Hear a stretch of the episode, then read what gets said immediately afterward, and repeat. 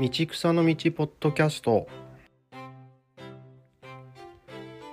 この配信では近代日本の思想と文化を専攻する私長尾が図書館と歴史という切り口から人文系の研究と教育に関する話題を配信していきたいと思っています。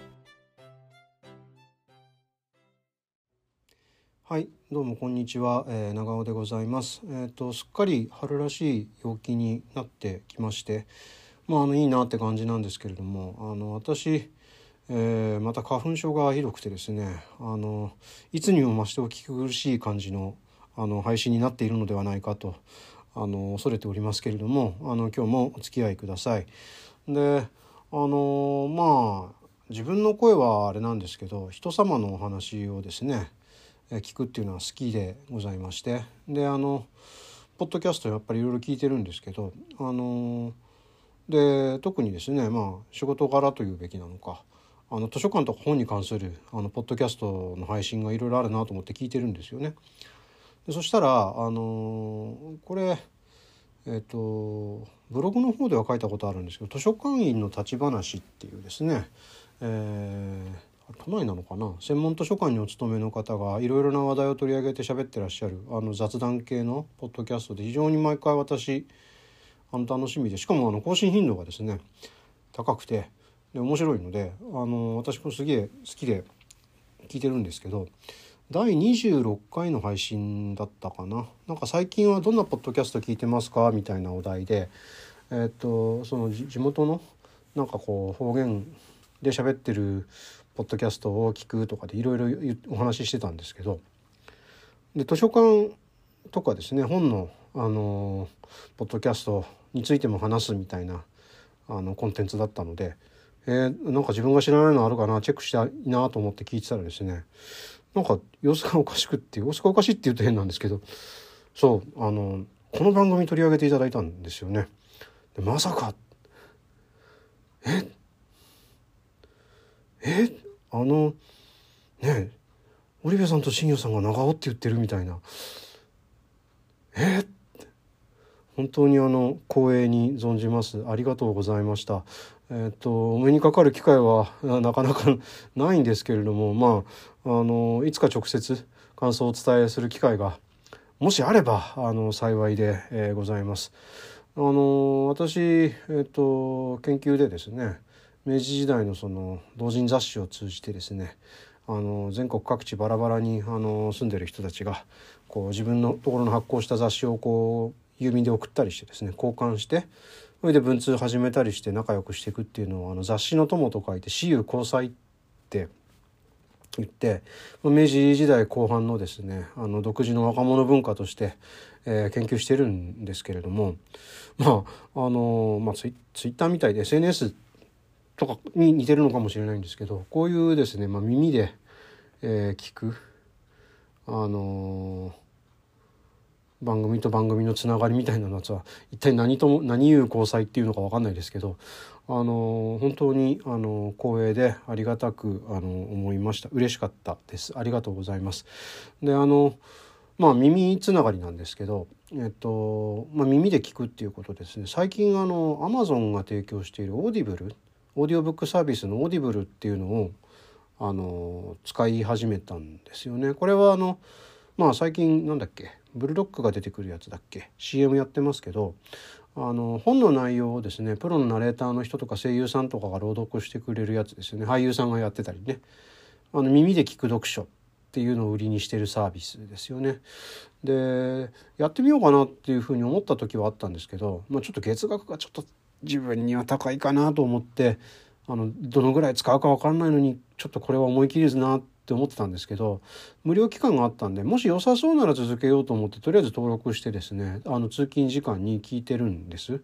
でももちろんその電車の中でですね違うある文庫本を読みながら別な本小説の話を聞くとかいうのはさすがに無理なんですけどただなんとかこの空いた時間を有効に使えないかなっていうのを考えててでやってみるとその小説の内容をちょっと聞きながらうんと単純なメールにあのメールチェックして「あ分かりました」とかですね「了解しました」みたいな返信をするぐらいならできるなと思ってあのなかなか時間がない中で、えーと、何ができるかを考えててあのここにたどり着いたみたいな感じですね。以前はあの CD の落語を聞いてたりとかすることもあったんですけどあのなんかやっぱり最近小説読んでないなって、まあ、でしかも私もともと小説読むの結構苦手でなんかで買って読んでみてなんか外れだったりするのがすごい 結構嫌だっていう合わないっていうのが嫌でなんかそれでまたこうちょっと敬遠しちゃってるところとかがあったんですけどまあこれ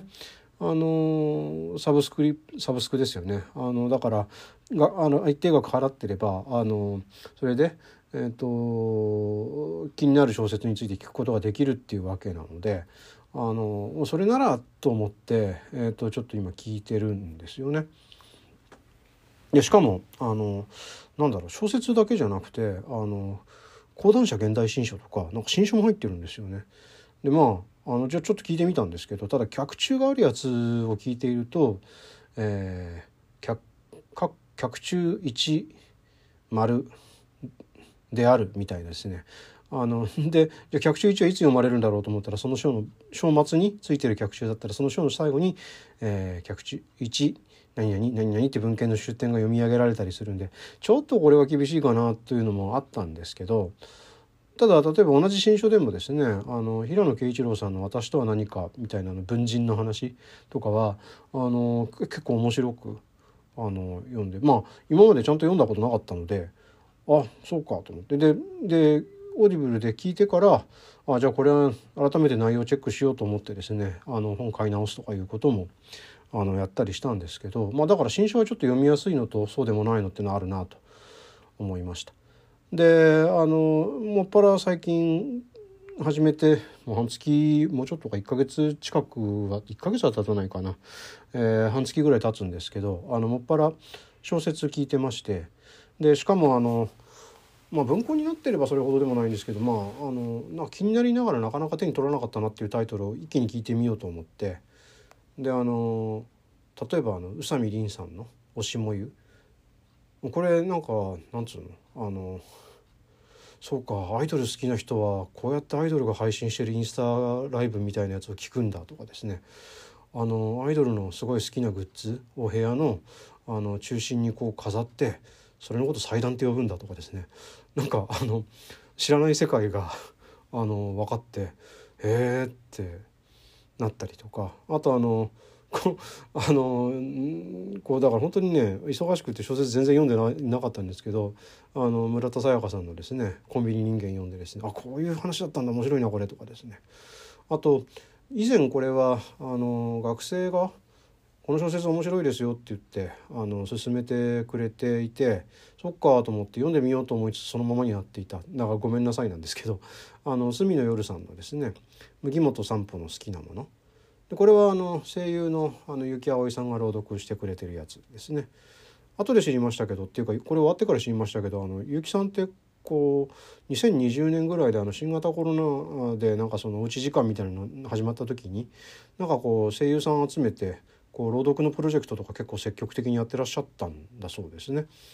へえと思って。であの今思うとあの学生も結構そのあのアニメとか好きだったから結城さんのファンだったりしたのかしらとかいろいろ考えたりしながら なんかだんだんその登場人物の麦本散歩の造形がその学生とかぶって聞こえてきたりとかしてですねなんかこうあの楽しかったりしました。あの声優さんので言うとですねあの石田明さんが読んでるあの宮沢賢治名作選集みたいなやつもあってですね「雨にも負けず」とか読んでるんですよね。あの「鬼滅の刃」だとあの赤座の役の石田さんがですね「雨にも負けず風にも負けず」って丈夫な体もいつかやがて衰えるからお前も鬼になる教授郎って言ったらどうしようとか。いやむしろ言ってほしいみたいなですね。あのアホなことを考えながら聞いているんだって言ってですね。また別の学生にたまたま会った時に話したら何言ってるんですかみたいなあの失笑されましたけど、まあ、そうだなって反省したんですけどあの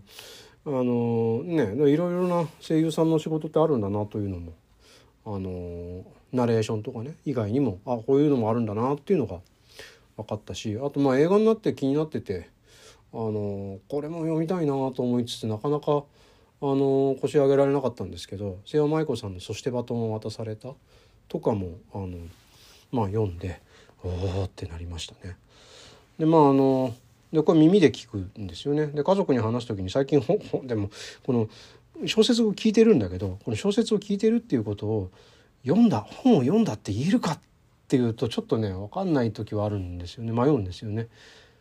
小説を聞いたってやっぱり言ってしまう読んだと言えないのではないかって思ってしまうっていう意識はあるんですけどただまあ声に出してその本を読むっていうのはですねまあ音読ですけど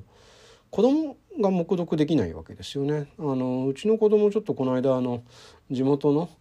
えっと図書館にあの連れてったらですねあの大田市美術館図書館ってとこなんですけどそこでえっとあの置いてあった絵本？あのとても綺麗なねあの大田市美術館図書館ってあの駅駅前にできたすごい綺麗な図書館なんですけど新しくできてねでそこの絵本コーナーで声に出して本読んでるんだよね。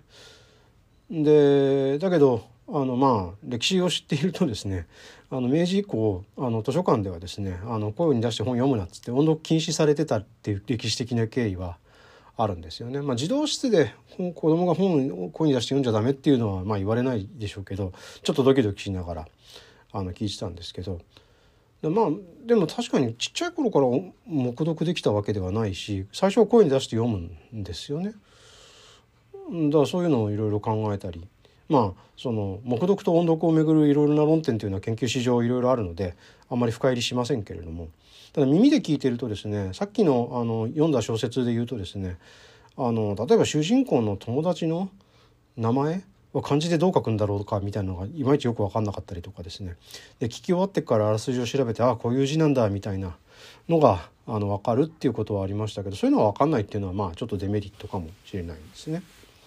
ただあの一方でこう可視化されるっていうかねああそうかって改めて思うのは本一冊の情報量なんですよね。あのつまりこの朗読は何分ありますとあのいうのがあの聞く前に表示されるわけですよね。でそしてバトンを渡されただったらですねこれ、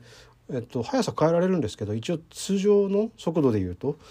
11時間53分ぐらいあるのかな？あってなりますよね。で短編小説とってもまあまあ1時間なんですよね。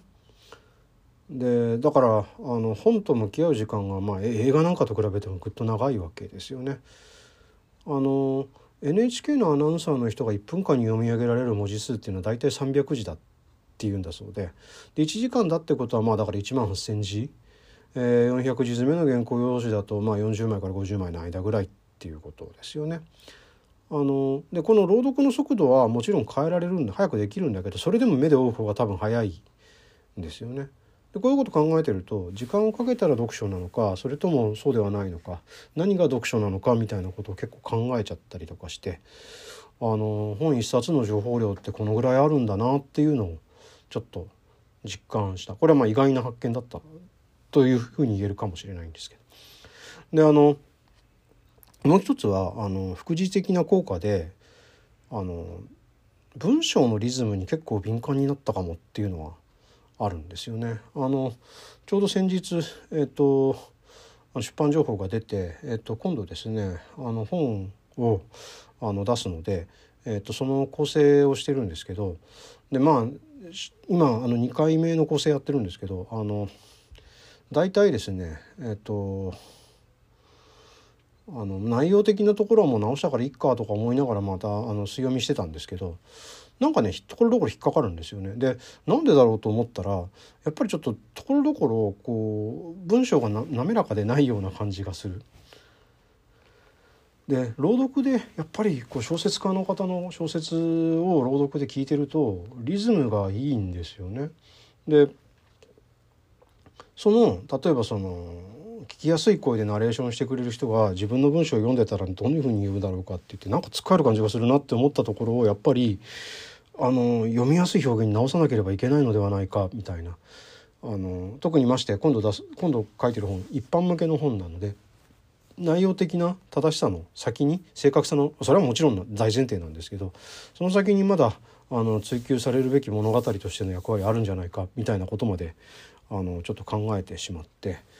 あのまあ あんまり進んでなかった間に結構小説そうやって聞いててちょっと現実取りっぽかったかもしれないんですけど結果としてあのここに戻ってきてああそうか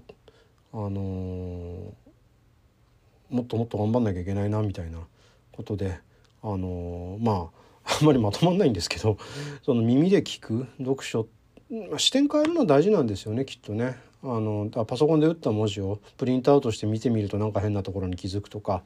えー、原稿用紙に書き写してみるとなんだか一文が長すぎることに理解するとかですね。声に出して読んでみると文章のおかしなところに気づくとか。あの通常のパソコンの画面今だったらパソコンの画面で文字入力してる以外の工夫っていうのは多分できるだけいろいろやってみた方がよくて、えーと、それで、えー、読みやすい文章本が出来上がるんならいいんだろう。今えっと、ちょっとハードル上げた感じしますね。まあしょうがないですけど、あのー、まあ頑張りたいなと思います。えっと新刊の本についてはですね、えっと今後あのこの番配信でもですね、えー、少し、えーと、お話ししていけたらなというふうに思っておりますけれども今日ちょっと思ったより長くなっちゃいましたね。あのこの辺で、えーと今日は終わりにしたいと思います。まあ、耳で聞く読書みたいなあのお話をさせていただきました、えー、本日もあの最後までお聞きいただきましてどうもありがとうございました。